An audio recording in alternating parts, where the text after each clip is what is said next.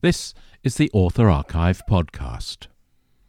In 2023, much has been made of the fact that it's 60 years since the Beatles made their first album, which they did in a day. But 10 years after that, another Liverpool group with only three members made another album. They were The Scaffold. There was three of them. There was the poet Roger McGough, there was an all round entertainer and funny guy, John Gorman, and there was also Mike McCartney, who in this lineup didn't want to just get attention because he's Paul McCartney's brother. So at that time, he was called Mike McGear, Gear being the sort of local Liverpudlian version of Oh, That's Fab. And in 1973, they were releasing an album called Fresh Liver. And um, I met them. We were all scarcely out of junior school. And at that time, listening back to it, you realize that being silly and being sort of disorganized passed for creativity at that time.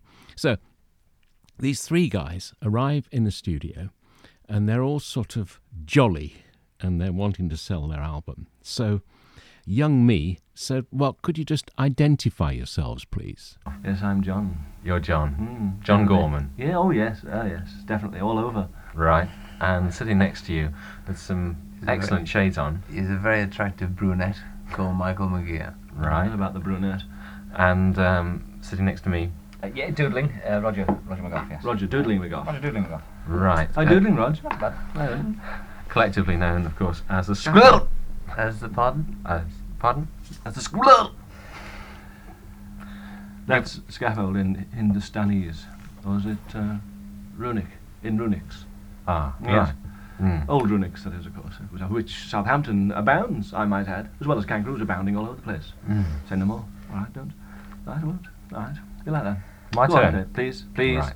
Got a new album out soon, I understand. No, it's called Fresh Liver. Ah, soon to be called Fresh Liver. Mm. Yes, out next week, I think, isn't If it it? doesn't come out, Yes, if it doesn't come out in a hurry, it's going to uh, be off liver. Yes. It says release date 18th of May on Ah. my little sheet. Ah, no, no, no. but it doesn't no. say Ah. the year. Yes, see? Ah, mm. Yeah. This is the album uh, due for deletion. Before it's released. I think it's out yes. next week, actually. I think it's, it's supposed to be this 18th, but it's put back and it's now sort of uh, next week sometime. I don't think, that, don't think I can hear you very well, actually, Roger. Sorry, That's better. That's doesn't matter. better. There wasn't anything very important. Right. That's um, Roger, you know, speaking now, I- by the way. I think um, if we could sort of set the tone a little higher. Fine. Right, now, after that, I think there's only one thing, really, that we can say. You called, sir? Ah, there you are, Nickersby. Uh, slip this uh, record on for me, would you? There's a good chap. Very good, sir. And so it went on in that vein. Listening to it back now, it got tiresome from time to time, and it did feel as if Spike Milligan was there, at least in spirit. But um, I did manage to get a proper conversation with Roger McGough. Uh, he has since gone on, of course, to be uh, a very established and revered poet.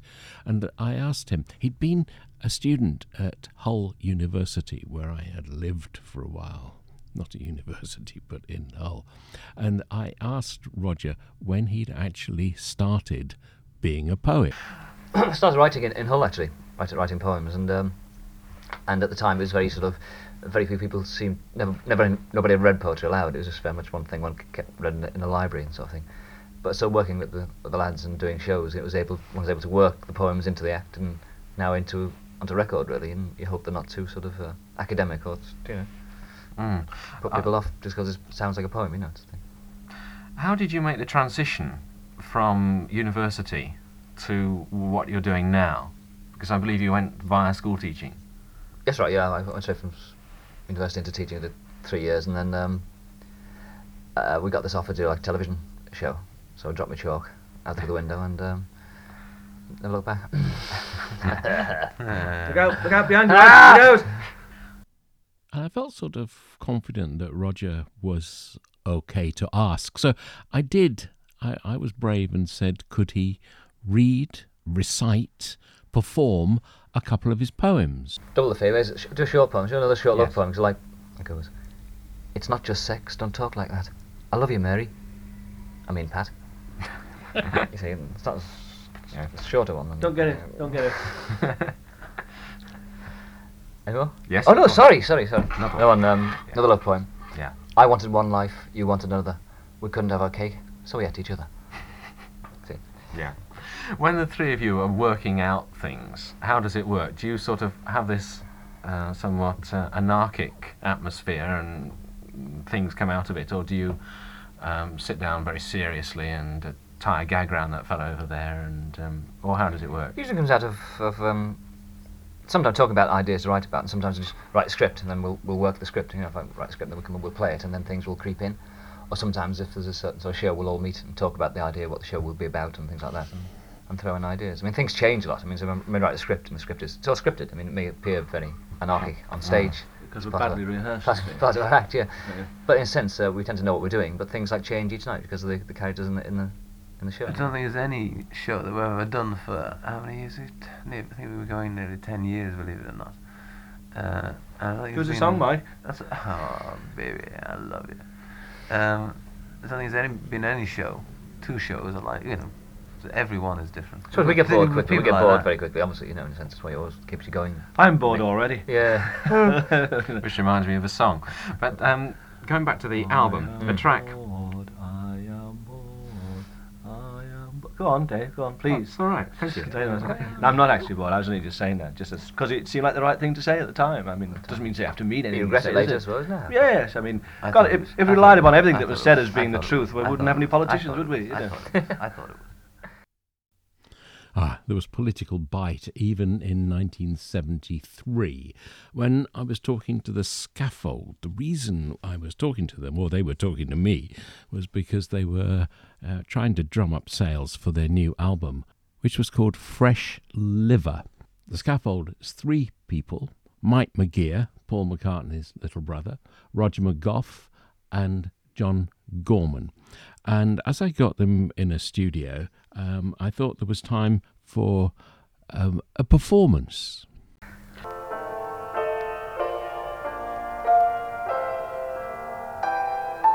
Let go! cried Harry as Jennings squeezed his ear viciously. And if you're not back from the tuck shop with my buns and fizzy pop in two minutes, Menace the bully. you're really for it.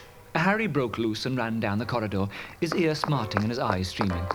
As he turned the corner, he ran headlong into the head boy, Barry Nugent, the idol of the lower school, captain of the first 15 in cricket 11. Hello, what's the hurry, young'un? Drawled his idol idly. Oh, crumbs! I'm terribly sorry, Nugent, sir. muttered Harry, tear stemmingly. I say it's young Flashman, isn't it? The, the new boy. That's right, and this is my first term here at Fish Friars. I thought so. Uh, I say, you've been crying. What's the matter, young shaver? Harry bit his bottom lip off. I, I, I, I He stammered, feeling not a little ashamed in front of his handsome hero, whose blue curly hair and blonde eyes now assumed a more serious countenance. I say, has someone been bullying you? He asked. Harry was determined not to snitch. It, it's that Jennings of the Fifth, isn't it? The school bully. well, well, I, well, It's all right, young fellow, my lad. Everybody knows it. That Jennings is a, is, is a beastly rotter. You just come along with me, and we'll teach that cat a lesson he won't forget in a hurry. Harry.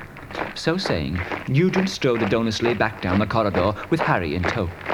Once in the quad, they soon came upon Jennings, lounging with a few of his pimply cronies, who immediately scampered on seeing the new arrivals. Jennings sneered. Dirty little sneak. He hissed and went to cuff Harry, but Nugent was too quick for him. With the swift, graceful movements of a superbly trained athlete, he grasped Jennings by the wrist and pushed it behind his back. Now then, Jennings, I'll teach you not to bully little chaps. Help, you're hurting me, Nugent. Said the coward, beginning to cry like girls do. You're the sort of chap Fish Friars could well do without, what with your filthy habits like smoking cigarettes and telling dirty stories about women. I'm sorry. Yelped Jennings. Being sorry isn't good enough, I'm afraid. Said Nugent. This time you deserve to be punished. Harold, cut along to my study and fetch my cricket bat. I shall meet you behind the sports pavilion. Feeling a schoolboy thrill of excitement, Harry ran all the way to the study, collected the bat, and headed straight back to the pavilion, where the other two were waiting, Jennings still sobbing cowardly. Why on my batting gloves? Asked Nugent. Oh, you never mentioned anything about gloves. Answered Harry honestly. Honestly? Honestly. It's all right. It just pays to be careful. That's all. Now then, Harold, watch how we deal with cads and rotters here at Fish Friars. And at that point, the track gets really quite violent. Oh yes, very violent. Really. Mm. Obscene. Obscenely violent. really. Obscene, yeah, I think it's, yeah. Well, I don't know. I, I mean, I think uh, this day and age of pussyfooting around, I think you know you need a bit of that. In that respect, well, we just get nowhere because we'd be frightened to ask Shall I say questions. goodbye? Just- You say just goodbye, go. right? While I'm just, just- while I'm just filling in. I'm in love with WPC Hodges. I'm in love with a wonderful lass. I'm in love with WPC Hodges. WPC Hodges is first class. I know not much, I'm all I've got. I'd keep her cool when she's very hot. She break my heart, but I'll still love her, cause she's my one true love, answer to my prayer. I'll do my best for her, build a nest for her, fulfill any quest for her, have me trousers pressed for her, cause I'm in love with WPC Hodges. I'm in love with a wonderful lass. I'm in love with WPC Hodges. WPC Hodges is first class. People have this idea that all, all songs come out at Christmas except I'm Dreaming of a White Christmas Right. should be, um, not this particular moment I'm not, but I shall be later on if the weather keeps up, that should be uh, connected with Christmas. And therefore, if it isn't actually connected with Christmas, if Santa Claus isn't actually walking across the, the record at one time during the three or four minutes, or indeed is not even related, vaguely related Got it. to the engineer. I'm in love with WPC Christmas. yes, yes, it has something there. Perhaps, uh, perhaps you could go outside and put your head under your sleeve. Oh, a I'll just go outside and Yes. Uh, and uh, you know, the, there was a, a feeling. In love No, under your sleeve. Under your sleeve. Christmas. Under your sleeve. Yes. Under my very, sleeve. very good. Very willing horse, I always think, Michael.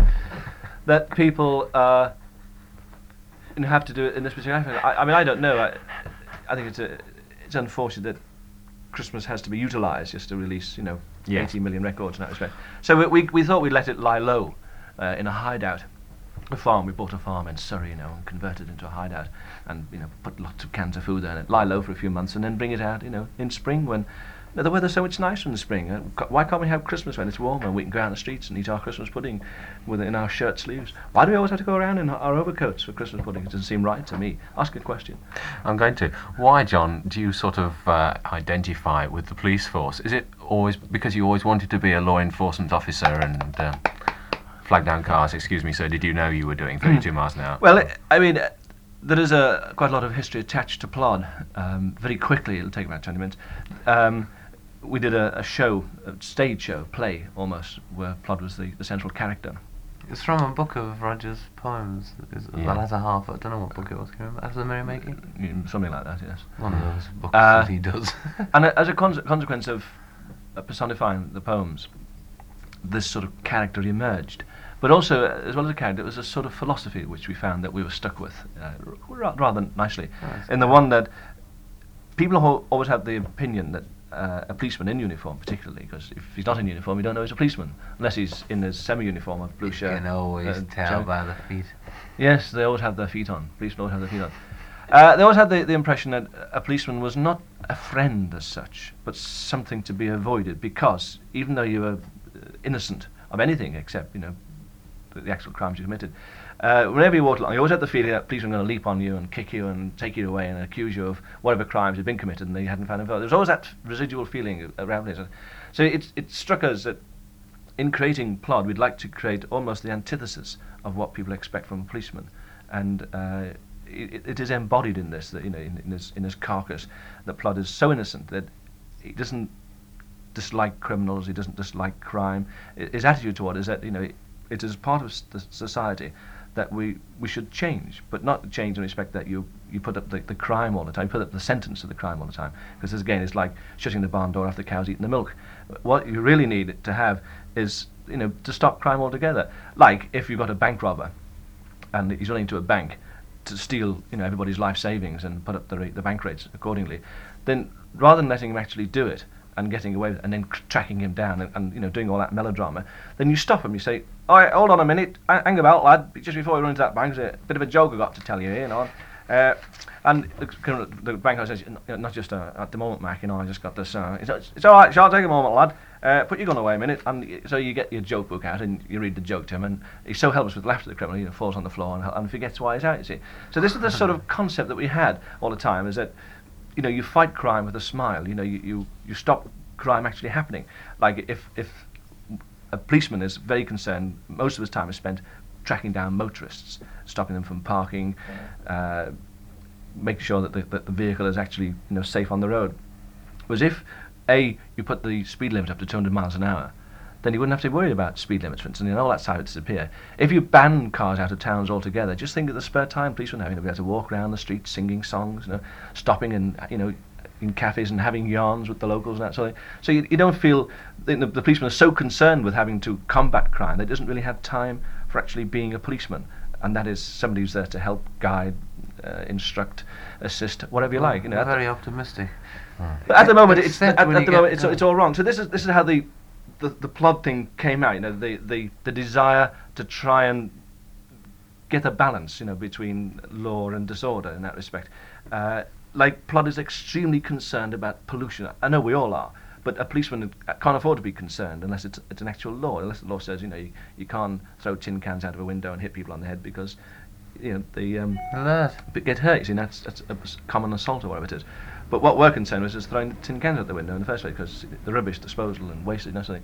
So in all, again, this this is something that Plod would rather concern himself with. You know, of of, of fighting you know, this this rise in, in waste products uh, uh, around us. So it was all that sort of side of it, and the policeman character seemed the best thing. You know, it's it's it's a symbol which we all recognise. And we felt like going around universities. The first time Plod comes on stage, we're all going boo, you know, police, ooh, pigs, all that sort of thing. And y- you know, you, you allow this to happen, and you cater for it, and you, you bring it into the show. But gradually, as the show goes on, they began to change, and they began to realise that there's a lot more in conceptions uh, than just you know the veneer of a blue uniform. And, and this this is what we hoped to try and do. I mean, it, Yeah, it's a good. It's a we're, good we're speaking very ideology. idealos- idealistically at the moment. I mean, it, it, it'd take a thousand years and a million policemen uh, probably to you know, to make any sort of change. But if along the way somewhere uh, you feel that you know things can be changed because of this sort of attitude, it would be nice. It, we'd feel that Plod was working. You know, we feel that he was. Yeah, it'd be great success. until you see suddenly things like last night. You may have not, got, might not have got it down here. But there's a thing on telly which frightened me about the police force last night. Was there was a bloke you've probably seen in the paper say the man with the gun, Mm. and they're all sort of treating it like suddenly they're on telly. And the coppers are going, and they've got guns, and they're sort of going. Well, in the old, well, in the it- old day, I mean, all right. So we're going back to sort of now we're going back to Plod. In the old days, old Plod would have gone along there and said, "Oh, come on, no, no, come on, son." And he would have sort. But now it's immediacy. It's immediate. They've seen it on the telly in Ireland, so they come along, and it's uh, that to me frightened me. He's got a shotgun. He's got a, a two revolvers, and it's that instead of the common sense thing of like trying to talk him out some way. Yeah, the, the, and the- the gas through the thing, the whole lot, you know, and then violence creates violence, uh, does violence, Uh, whatever uh, Roger's saying. Fritz. Fritz Spiegl had a very interesting article in the uh, the Express this morning because they're going around the, the cities and asking people why they live in various cities and why uh, you know it affects them. And he was saying that the town planners have moved into Liverpool to to make it move into the uh, to the 80s and that sort of get that sort of attitude. And he's saying he'd rather live as it used to be, like a fishing hamlet, you know, when everything was much slower and easier and, and happier. And it's the same thing Mike's saying because of the pressure of civilization, we're being forced to combat uh, the rise in crime with you know because they're using more and more uh, sophisticated and aggressive methods. Then you think the police have also got to do it in order to protect the, the citizens. And, and this this is the tragedy of the whole And thing. And it's It- going to get to, obviously, going to get to the American thing where the bloke goes down the street and he's running away and you just shoot him. You know, it doesn't matter. Then, then the man on the street, the policeman there, decides the law and goes bang and shoot. Somebody gets in the way, he's gone too. You know, that's uh, that to me is the wrong way for civilization to go. I mean, I'd, I'd like to see. I'd like to see police stations with awnings outside, striped awnings and little tables, and you know, you, you sit down, and the, the sergeant comes out and says, "Hello, what can I do for you?" He says, "I'll have ice cream and uh, chips, please." I said, Certainly, you know. And then the chief constable comes out with a songbook and plays the piano. You know, that's sort of. It. I know it's it's a magical, hairy fairy whimsy sort of thing, but Have- that have- would be the right sort of atmosphere, you know. Have you ever done the experiment of donning a uniform and going out into a town where people probably wouldn't know that you were John Gorman from the scaffold and um, walking around as if you were a policeman? Well, the, the only, you? the only problem No, is about no, Great, great. Yeah. no. I mean, we did it in Edinburgh during the festival. Uh, in fact, we had a girl dressed up as Sally Hodges, and both of us walked around holding hands. The only thing was, the Scottish police have a different style of uniform. They all, they all wear the flat hats, you see. So it became fairly noticeable that it wasn't a real policeman anyway. But that created quite a stir. We wanted the idea of seeing a policeman holding a girl's hand, a policewoman's hand, and sitting on a park bench and, and cuddling and going into a cafe and, and want a cup of tea, love? And, you know, treating as two normal people would do, as a, you know, as a civilians, you might say, would do, and a couple would walk around. Yeah, the- but the- there's always yeah. this a thing again. There's always this idea that the image has got Yeah, to be yeah. severe Yeah. rather than gentle. It's that great you know, thing when you go abroad and you see uh, coppers just relax because it's sunny, you know, they're forced down to a slower tempo. With their and guns. they smoke, yeah, with the guns. Oh, yeah, there's a point. No, well, yeah. Uh, but there's that sort of atmosphere of uh, manana, you know, they're smoking the cigarette and they're relaxing. You Spoken to feel, manana, yes. You feel as least you can go up and say hello. Whereas here it's Oh, all I, that, I don't know. you know, they're training. Uh, Well, the, yeah, the- maybe the, the impression, the impression I always yeah. get is that the one, Yeah. the only country in the world where you can say hello to a policeman really is in, in Britain because you know that they can't shoot you in the leg for asking them the time. I don't know at the time. You're a clear off. Bang. Oh, it's time I was in the hospital. Oh. Well, that was me, David Freeman, talking to the three members of the scaffold Mike McGear, who in civilian life is Mike McCartney, who was a photographer, is still a photographer. He was called by Brian Epstein Flash Harry because he was always taking photographs. So the scaffold was Mike McGear, called Gear because that was fab in Liverpoolese, Roger McGough and John Gorman. They were talking to me in 1973 because they'd moved from Parlophone, the Beatles record company, to Island, and there was an album called Fresh Liver. They were very anxious to sell it.